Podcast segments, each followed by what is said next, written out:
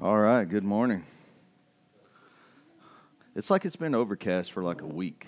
Feels like it, doesn't it? I think we got like two days of sunlight this last week and it was just overcast. I keep feeling like it's the evening all the time. Yeah. Let's know. Let's just know. So it's officially a new year. This is the first weekend of the new year. It's a new season. And that's basically, you know, new season, new opportunities. What you do with that opportunity or what you do with this year is entirely up to you. For me, I believe every new season, every uh, new day is another day that I get an opportunity to do something right. I've been doing stuff wrong a lot of my life, but every new season that I know the Lord, I get this opportunity to do something right. I get an opportunity to be obedient before the Lord. Uh, in the book of Samuel, it's mentioned that God loves obedience more than sacrifice uh, which is to say, it's not much. Uh, uh, it's not how much I can do uh, that will make this year a success. Let, let that sink in. It's not how much I can do this year that will make it a success. It's how much I listen and then do what I've been told that will make it a success. That's a big difference between a lot of stuff, I think. I think a lot of people, well, if I can just do right and I do all these things, have you consulted God? I, I remember hearing a story from a guy who was church planting, and in the middle of church planting. he had his church, it was growing to such a level, and he was losing parking space. And as he was losing this parking space, there was no other places around. There was a few businesses or whatever. And he, and he turns and he goes, I'm going to pray about God opening up some of these spaces here for us to buy, like maybe a house where we can demolish it, basically put in a parking space. And he goes, So I began to go to the Lord and I said, Lord, we need parking spaces. You've given us all these people, but Lord, we need parking spaces. And, and uh, the Lord approached him and says, Why don't you ask me what I want? And man, the guy was stood back and was like, Never thought about it. I never thought about what God wanted. It's always been about what I wanted or what I think is right or what I think God is saying. And for the first time, God approached him about what God wanted. Turns out God didn't want him to have any more parking space. God wanted him to pour in other leaders and build other churches. So he literally would go on, and the reason I was listening to this guy because he was talking about church planting, and he was talking about how God had basically allowed him to supplant uh, nine other leaders and build nine new churches where these people that were actually in his church could leave and go to the places that were five minutes from their home rather than driving 45 minutes across town. And so, like, God began to work on him. What do I want? Have you asked me? Have you thought about what I want for you this year? Have you asked me what I want for you? Or is it just what you want and you hope I bless it? I think obedience is listening to whatever God wants and then just simply obeying to whatever God says to do. So that's when I talk about doing what's right, that's, that's what I think of.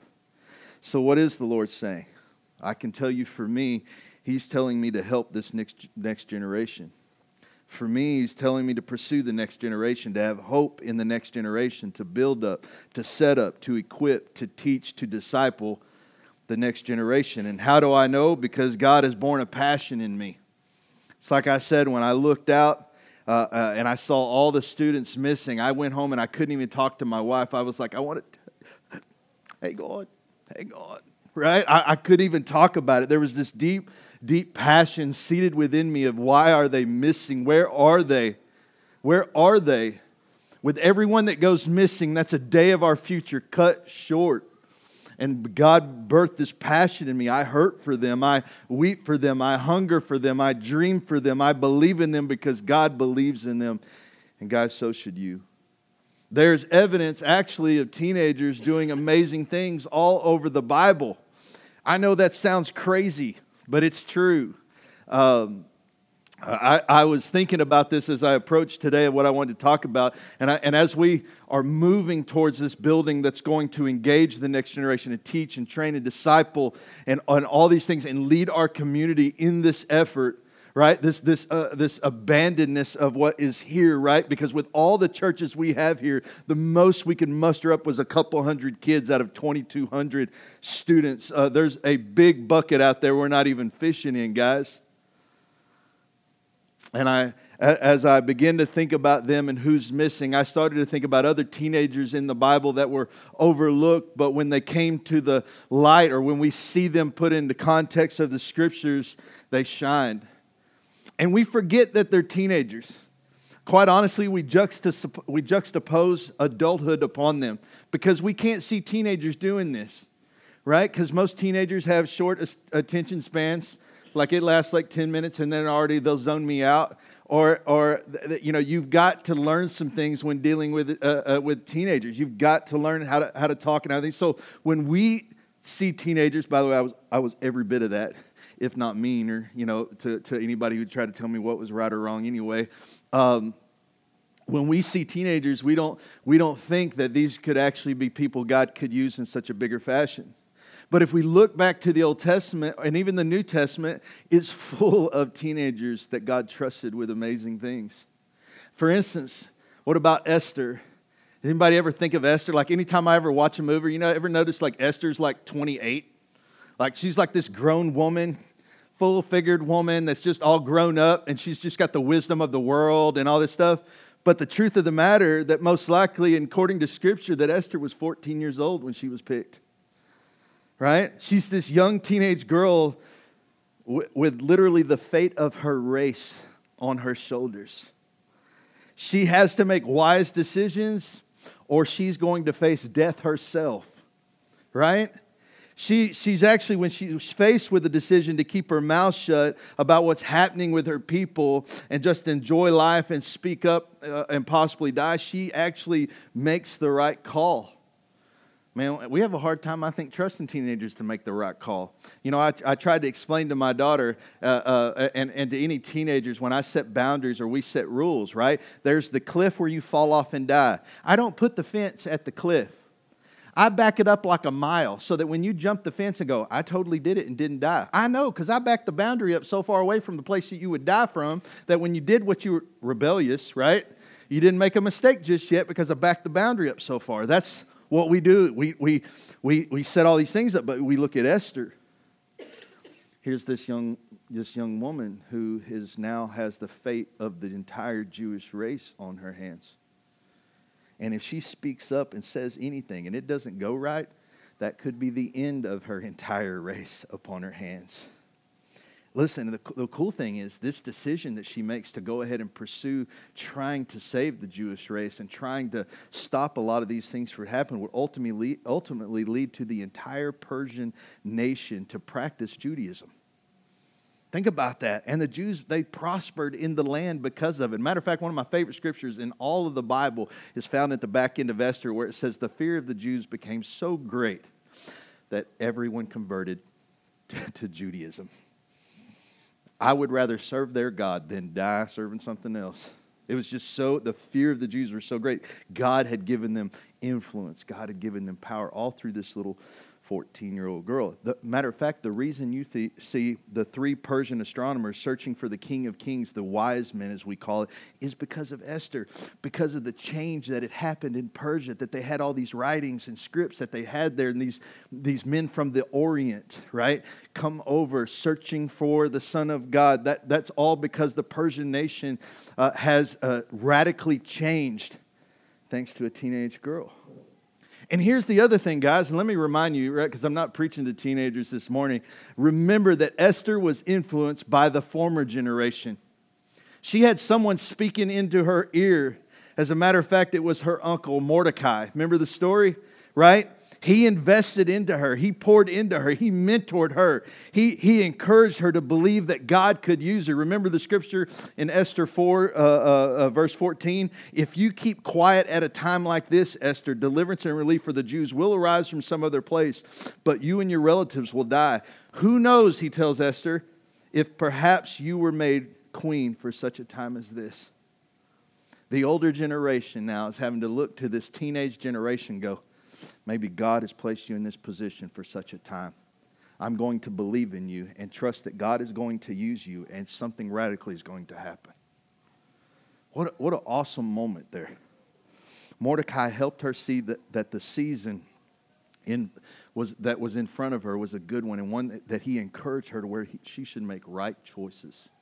Sound familiar? It's what we do to all teenagers. Please make right choices, make good choices. What about David?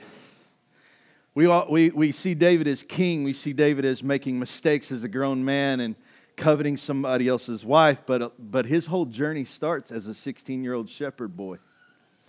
Everyone knows the story of David.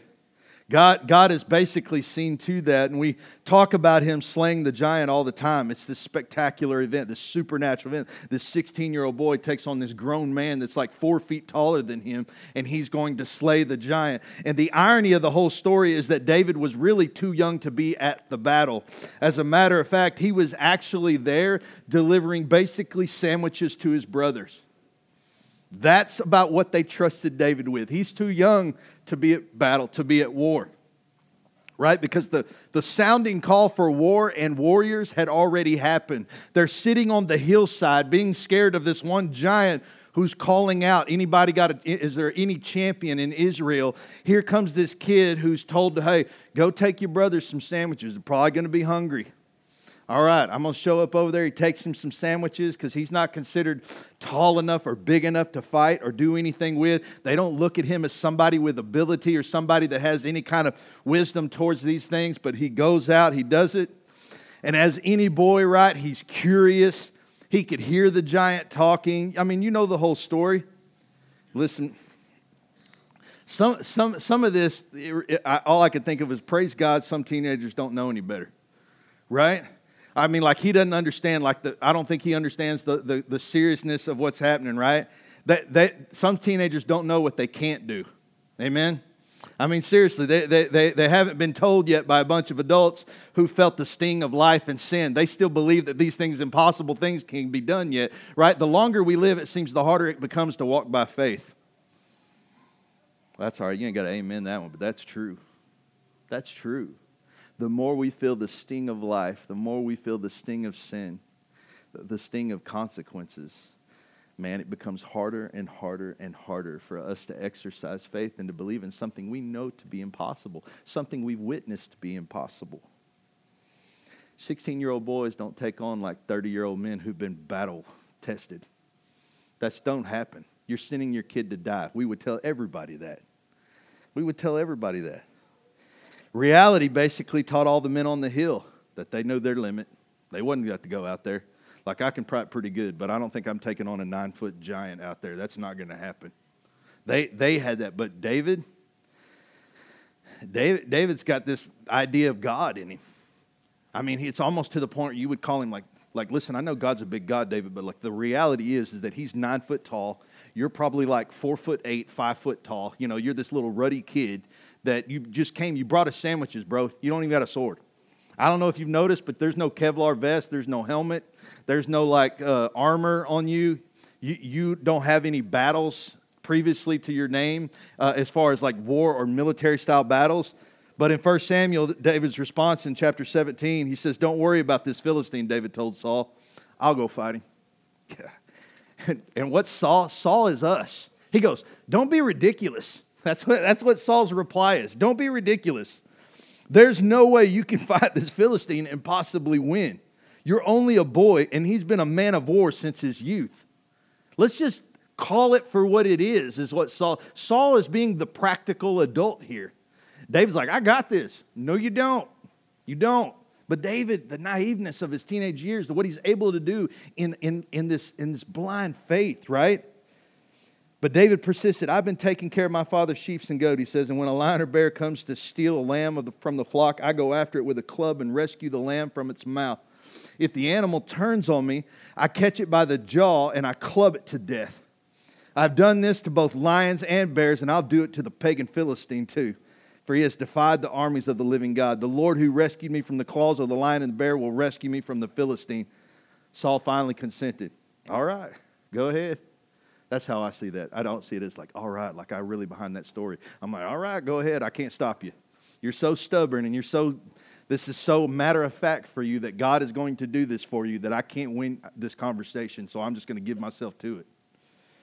And may the Lord be with you, he says as he sends him out, right? Come on.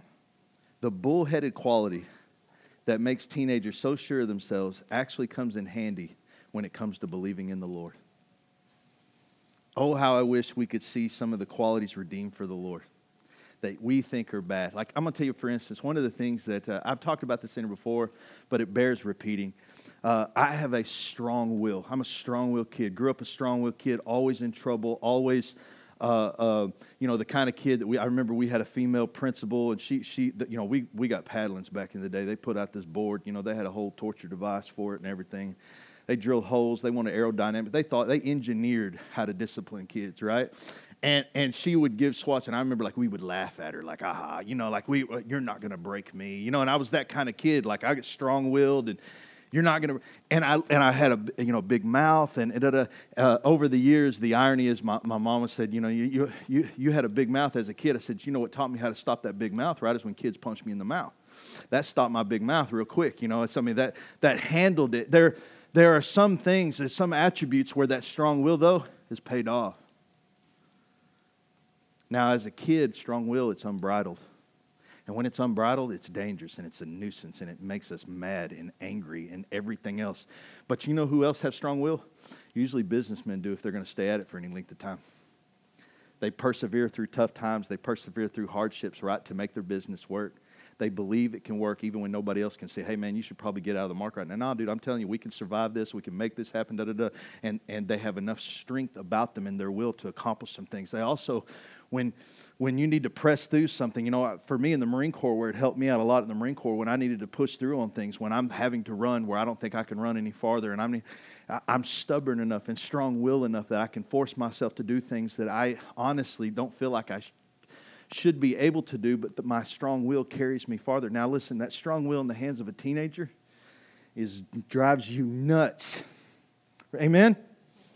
But but the, in an adult, it can be an amazing concept. In a matured, in a, in, in, a, in a place of wisdom, a strong will can go a long ways. You know, when we see it in a kid, we go, that's a bad kid.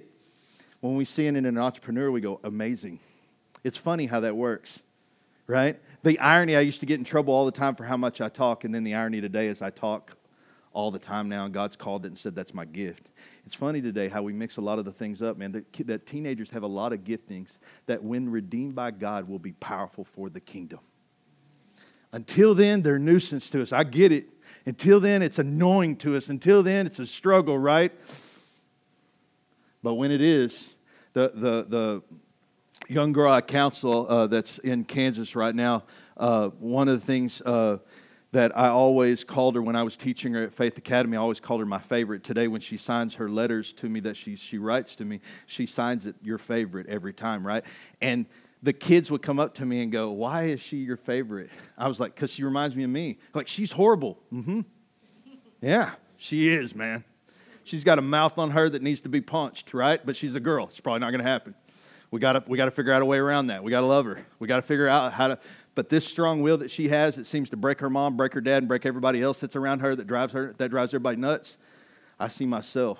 I see if God can redeem that quality, she might be the most powerful preacher, the most powerful evangelist or women's leader or missionary that you've ever seen. And if we don't stick with someone like that, if we don't see the potential in them and stick with them and stay with them and pour into them and teach and trust that God's going to do something miraculous there, then what are we going to do? Give them up to become the devil's work? By the way, if you don't, if you forget, when David became so powerful and he was using this stubborn, this bullheaded, the Lord will deliver me from everything and was conquering all the enemies of, the of the Jews, right? And remember, Saul gets jealous. What happens? Where does he go? To the enemy. And then David takes the skills that God gave him to work for the enemy of the Jews.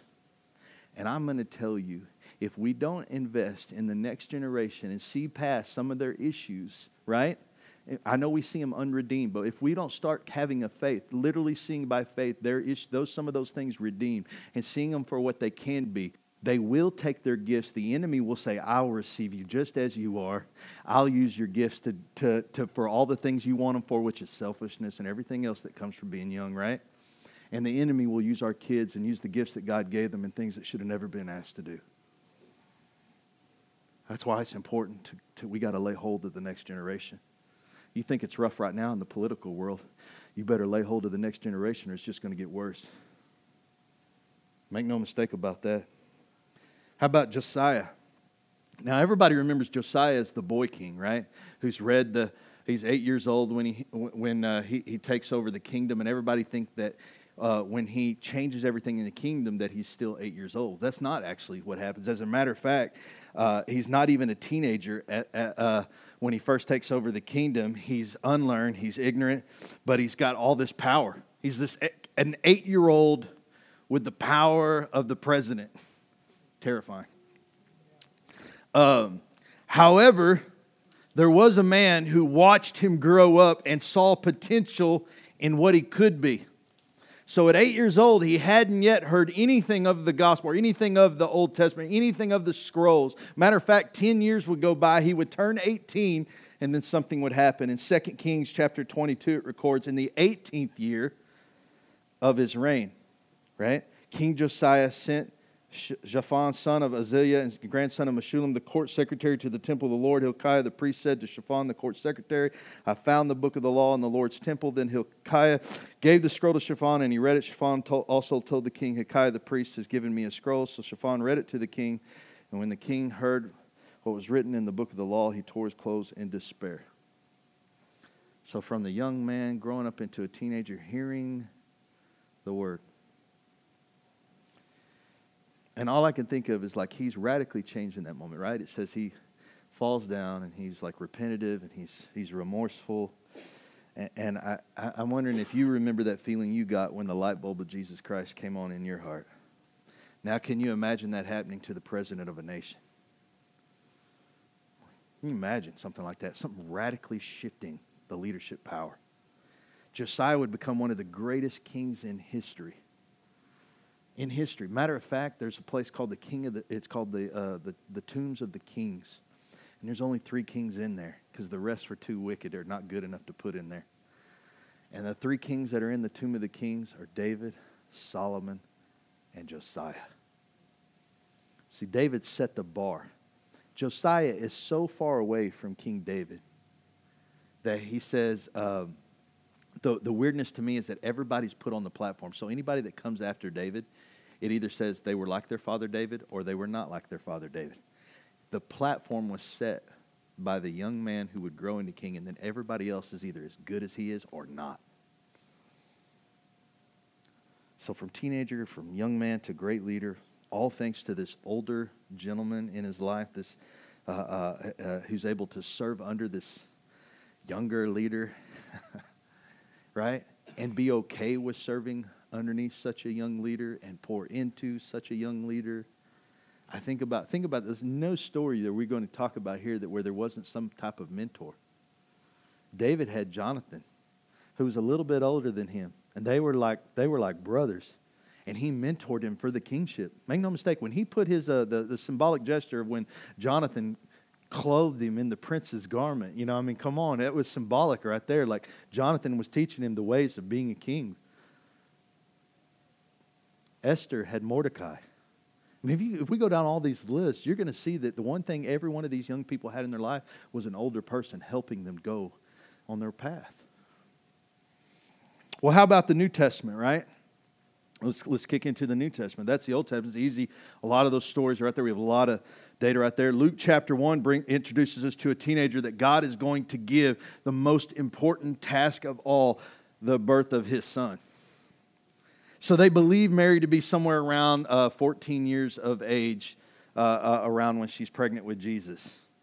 Like right now, let's not lie. When we see somebody 14 years of age, we're like crisis center, right? I mean, that's crazy to think of now, right? But that's like the the the respect. That's why it's no shock to us that Esther would be so young. It's no shock in this day and culture uh, that 14 would be that age. Luke chapter 1, verses 30 through 33 says, Don't be afraid, Mary, the angel told her, for you have found favor with God. At 14, you have found favor with God. You will conceive and give birth to a son. You will name him Jesus. He will be very great, be called the Son of the Most High. The Lord God will give him the throne of his ancestor David. He will reign over Israel forever, and his kingdom will never end. God trusted the Savior of the world with a teenager. Get wrap your mind around that one. She would go on to mother take care of the Son of God, ultimately help push him into his ministry. The Bible records that during her time of pregnancy, though, who helped her? Well, she spent a lot of time with Elizabeth. who was older than her, considerably, pregnant herself. Can't help but think, man, that would have held a godly influence there, right? A godly woman around helping her embrace the purpose of her part to play in God's bigger story, right? There's no, listen, it's it's not it's it's nothing new here. Like what's going to take place, even if we build something for the next generation, there's no way it can exist without you. They need somebody to believe to believe in them. They need somebody that will just share their wisdom with them and the things that they've learned. They need somebody to be the bedrock of their life, the moral compass, so to speak. I remember telling you when I first got saved, uh, uh, I was such a, an awful individual and so wicked in my heart, and, and, and things didn't bother me like they bother me today, you know, under Jesus. But one of the things I always said was so attractive about joy. Joy was always my moral compass. I could come back to joy and know this is what's right and this is what's wrong. And it would sound so easy to say. Uh, my wife tried to say it to me last uh, a couple nights ago about Rachel. She says, "You know, Rachel's just like you. She just wants to do what's right, and if she if she'll hurt inside if she can't do what's right. She she will throw off the things that she wants because she wants to do what's right so bad." And I go, "I am not like that." That may be who God has created her to be, and thank the Lord that He changed my life. So that's the influence she saw in her life but I don't ever think of myself like that. I know deep seated of who I am before Jesus Christ. Before Jesus Christ, I'm this tyrant of a man who doesn't care, right? But I had people speaking into my life. Joy was one of them, but then it became her grandfather, who was a pastor, began to speak in my life. My brother in law, who's believing in Jesus, began to speak in my life. And, and, and I can tell you right now, one of the great influences in my life is a guy named Merle Adams, who's passed away now, but uh, uh, in his 70s, coming to his house and sitting with him uh, um, in my early 30s and just sitting with him for lunch and just listening to whatever story he wanted to tell. And listening to his wisdom and listening to the things he would say, and sitting underneath other pastors that had pastored for a long time and just listening to them and just being with them. And I didn't have to say anything, I just wanted to soak up anything that they could say. I needed that older generation to pour into me. I remember how hard it was to look for a mentor. I remember looking for so long that I just gave up on it. And the funny thing is, when I gave up on it, is when I found it. Funny how that works. Mary had Elizabeth to pour, to, to pour into her. And that's what, that's, that's what it takes to survive, by the way. That's how the church is formed. When two people gather together, begin to exalt the name of Christ and press forward in hope and all these things, right? What about Timothy? Right? The great misconception actually in the book of Timothy is that when Paul exhorts Timothy in 1 Timothy 4:12 to don't let anyone think less of you because you're young, we think that Timothy is some kind of super young, possibly even a teenager because that's all the time when I hear that scripture being thrown out, but that actually isn't the case. As a matter of fact, by the time this statement is made to Timothy, he's actually close to 30. However, because most people look to, some, uh, uh, look to someone older when it comes to leading, and because generally most older people have lived a little bit, they got experience, right? And so when Paul's talking to Timothy, he's saying, Listen, I know you got some people in your church, man, that are wise. You got some guys that have lived and got more experience than you in some of these things, but don't let them, don't let them think less of you just because you're young. You got a lot of spiritual wisdom. You got a lot of spiritual knowledge, Timothy. You're ready to, your gift is ready. You're ready to lead. You're ready to do these things, right? But Paul also had been discipling Timothy since he was 16 years old. And before that, Timothy had other godly influences. Listen to this. It's not just Paul. Okay, man, it's Paul. Timothy's great because of Paul. No, no, no. It doesn't start with Paul. Paul says he just fanned the flames of what was already there. Let me tell you who put it there. 2 Timothy chapter 1, verse 5 and 6. I remember your genuine faith. Paul's saying this to Timothy. I remember your genuine faith, for you share the faith that first filled your grandmother, Lois, and your mother, Eunice. And I know that same faith continues strong in you. That's why I remind you to fan into flames that spiritual gift God gave you when I laid my hands on you. Praise God for mothers and grandmothers. Amen. That's what I'm saying. I mean, like, Timothy is born because this, this idea of what this preacher is born from a good mom and a good grandmother. And, and then Paul comes along and goes, Man, I just fanned the flames of that thing. They started the fire and I just fanned the flames. So I can't take credit for the work. The work was there. I just built on their work. That's what he's saying. He's giving them credit for the things that they had done, right? This is the legacy of Timothy's household. That it isn't just, it's three generations now. It's Timothy. Go back to his mom now, now to the grandma. Three generations of Christians right there, right there. This godly character and gifting is already in their heritage. And Paul just lets it burn even brighter. What started as a 16 and as a zealous teenager turned into a pastor of the church of Ephesus. And can I tell you something? That church becomes such a spiritual front and spiritual front line that, that what is birthed from the church of Ephesus? The armor of God.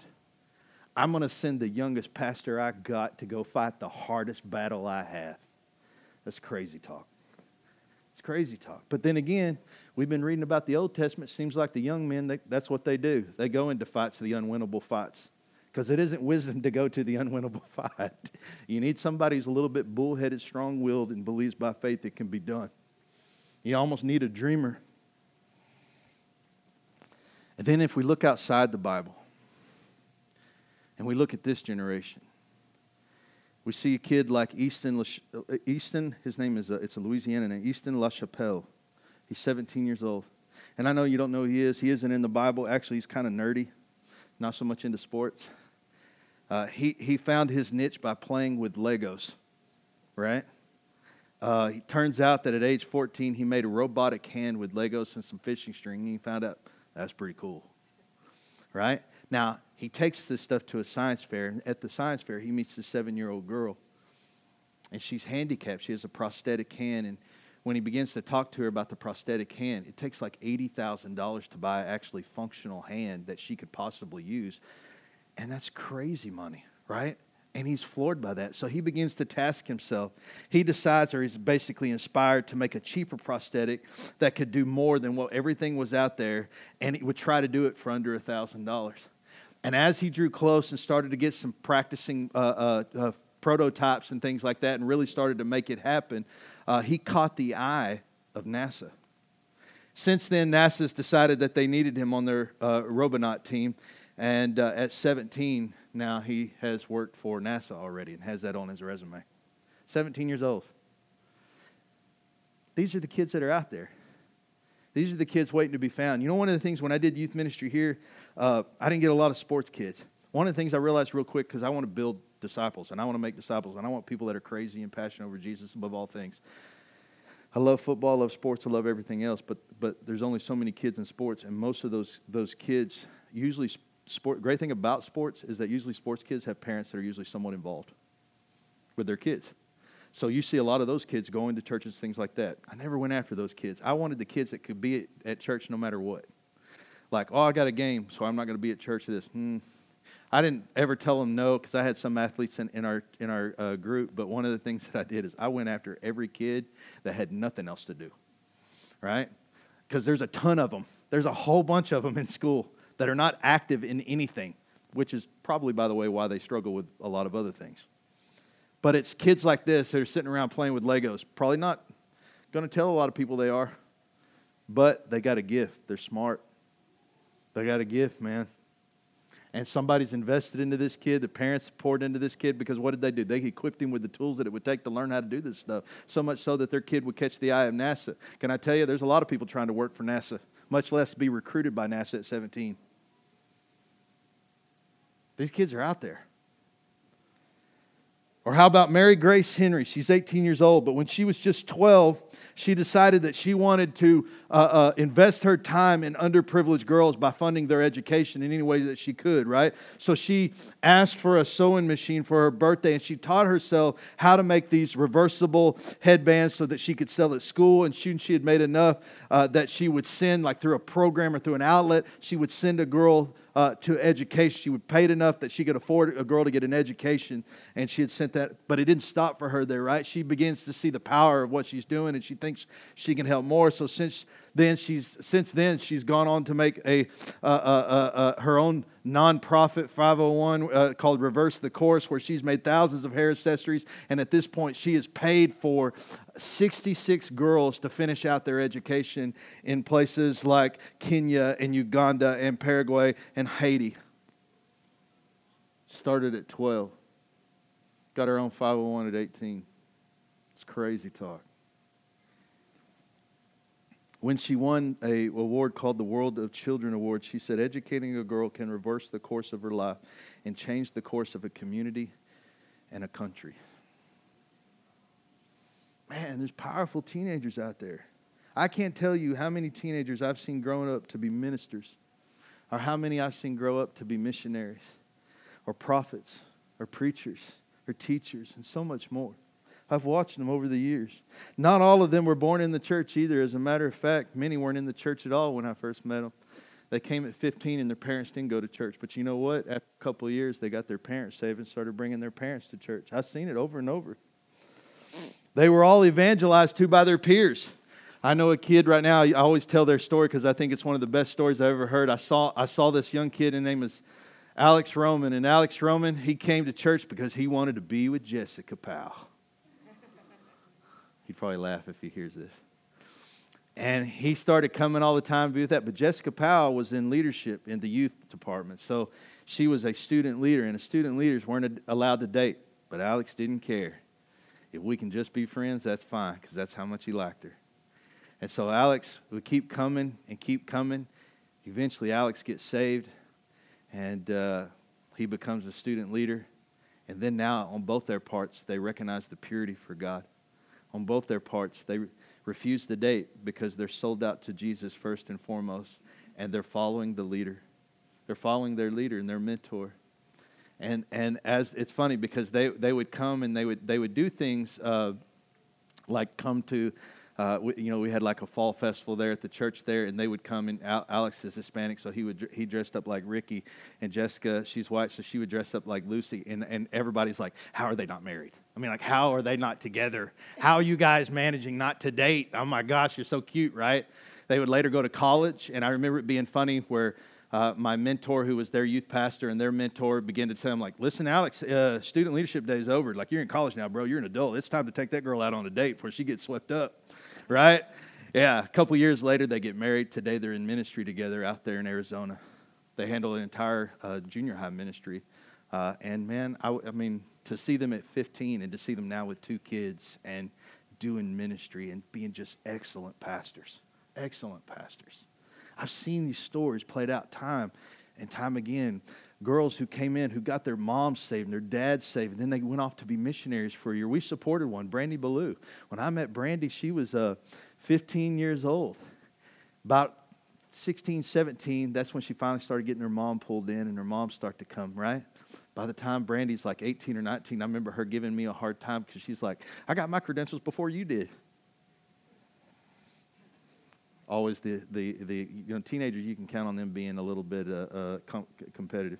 And so, so we, we uh, uh, always good friends. Well, she went off to Russia for a year, missionary in Russia for a while.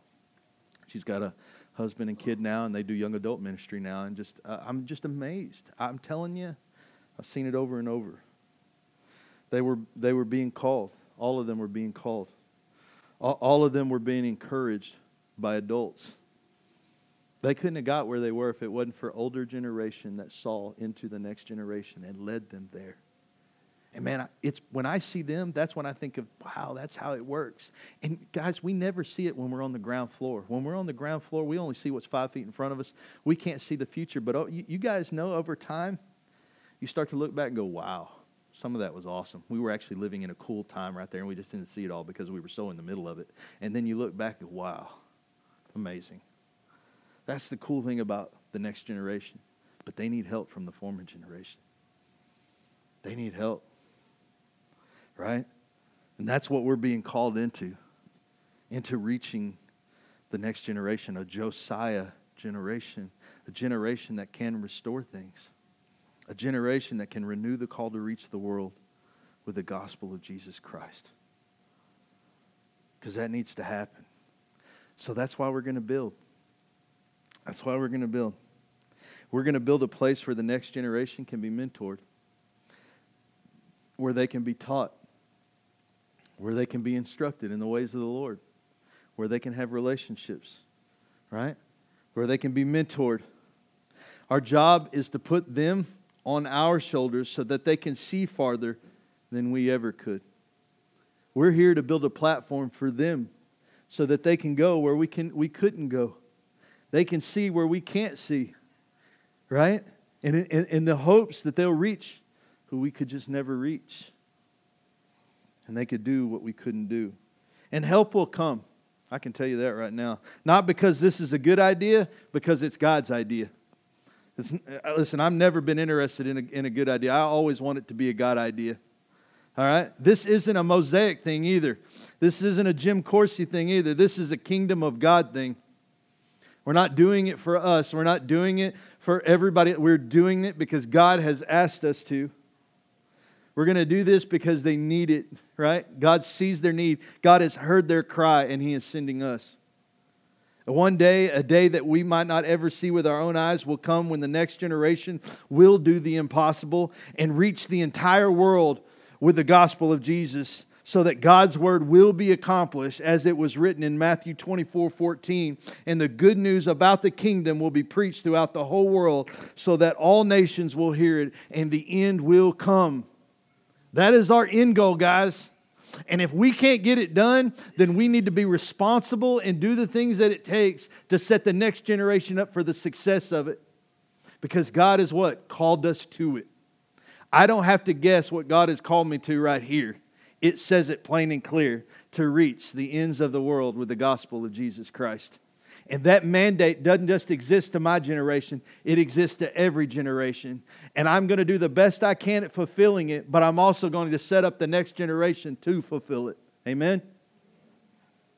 And we will be like those found in the book of Hebrews in chapter 11, where in verse 13 it says, All these people died still believing what God had promised them. They did not receive what God had, uh, they did not receive what was promised, but they saw it from a distance and they welcomed it. They agreed that they were foreigners and nomads here on earth. Obviously, people who say such things look forward to a country that they can call their own. If they had longed for the country they came from, they could have gone back, but they were looking for a better place, a heavenly homeland.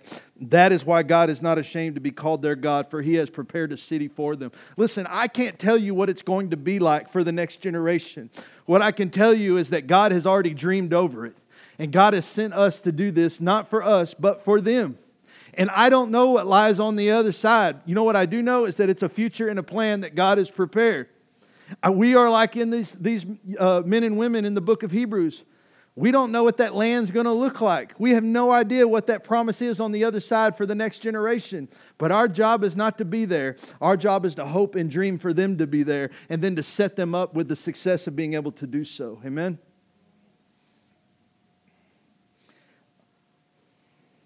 This is who we are. We are those who are waiting for a pretty country, who are waiting for the hope that is far off. C.S. Lewis called it Aslan's country in the books Chronicles of Narnia.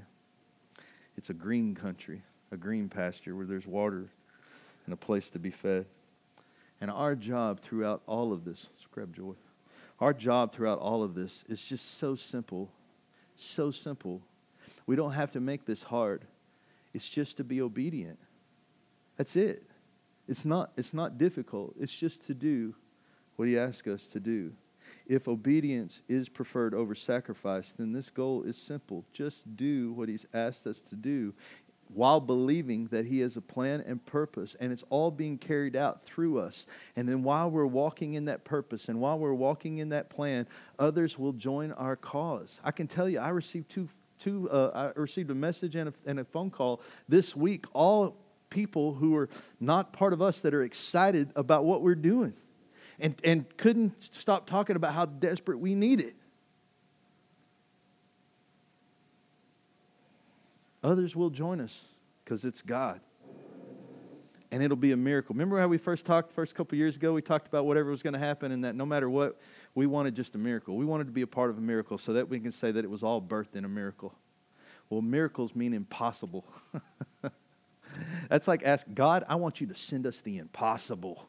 If nothing frustrates anybody or nothing makes somebody more scared, it's the impossible. But the only way to get out of the impossible is to lean on God and have faith in God. Can I tell you, I'm believing we should, we should step into a fast. Now, I'm not going to call on it today, but I'm telling you, I'm getting ready to preach into it. So get yourselves ready. Fast, whatever that means for you, whether it's food or whether it's something else. Man, for these days, it could be social media that almost kills. How about your phone? Mm hmm. Mm hmm. I, I think it's like glued to my hand half the time. I'm just being honest. Uh, uh, Eh, you know, whatever that is. But I can tell you that, that we've reached the place where it's not a matter of what do we do, it's a matter of how do we get it done. And that I don't know all the details yet. What I do know is that I see people coming out of the woodwork to want to help. I know that we're in the middle of a God idea. We're in the middle of God's plan. We're in the middle of God's purpose. And I'm just going to trust Him. And all I'm asking from you is to do the same. Just trust Him. I didn't necessarily say trust me. You trust God. If you got something to bring to the table in the way of wisdom, we our ears are open. Because man, I'm going to tell you right now, the same thing goes for me. It goes for teenagers, man. Everybody has something to bring to the table, man. And and when we look back at the Old Testament and the New Testament, it's all influence. Everybody makes it forward with the help of someone else. When we move, we move together. I can't imagine a more greater view of the church than the mentor and the one being mentored. From generation to generation. That is the church. And that is what this building is going to be at the end of the day. Oh, is it going to look like all the churches today? No. Because the churches today are built for you. We're not building this for us, we're building this for them. We're building this for them. This will be the one selfless thing we can do. It's going to be a selfless thing, a selfless act. God has called on us to do that. I think, first of all, I don't know about you, but I feel privileged in that. I feel like God has given us a task that only we can do. I feel like this is a, it's a hard thing to do, but I, I, I feel like that God is He's in the middle of something. He's in the middle of moving and working, and He's a mystery, and I don't have it all figured out. But I'm on board. If you hadn't figured that one out, I'm on board. I'm all about the next generation, and just just know this: you're going to be hearing about it all month. We're headed into the unknown. That's where we're headed. We're headed into the unknown. I've never been here before. I have no idea what it's going to look like. No idea. I, I have ideas of what I want to call this building, but I can't settle on anything. I'm waiting to see what the Lord says. Is there something I should call this? Is there, is it, do I have this kind of leeway, God? I don't want to assume anything, so I'm just going to pray. I don't have to have the name right now. What I need right now is just the Holy Spirit to show up and continue to give me wisdom and good discernment. Amen? And I'm going to pray that for all of you. Let's worship real quick.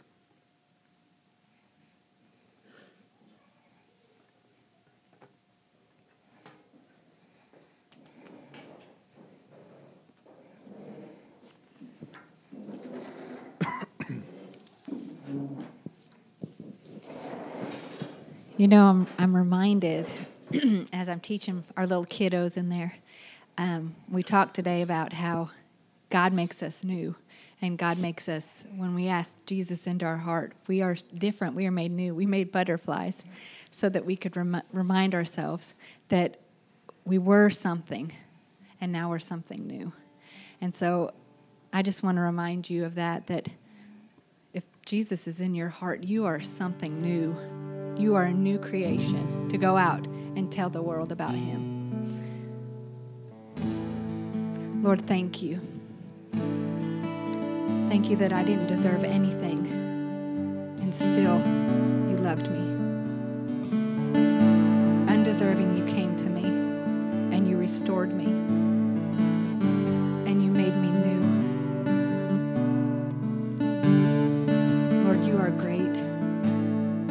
You are holy.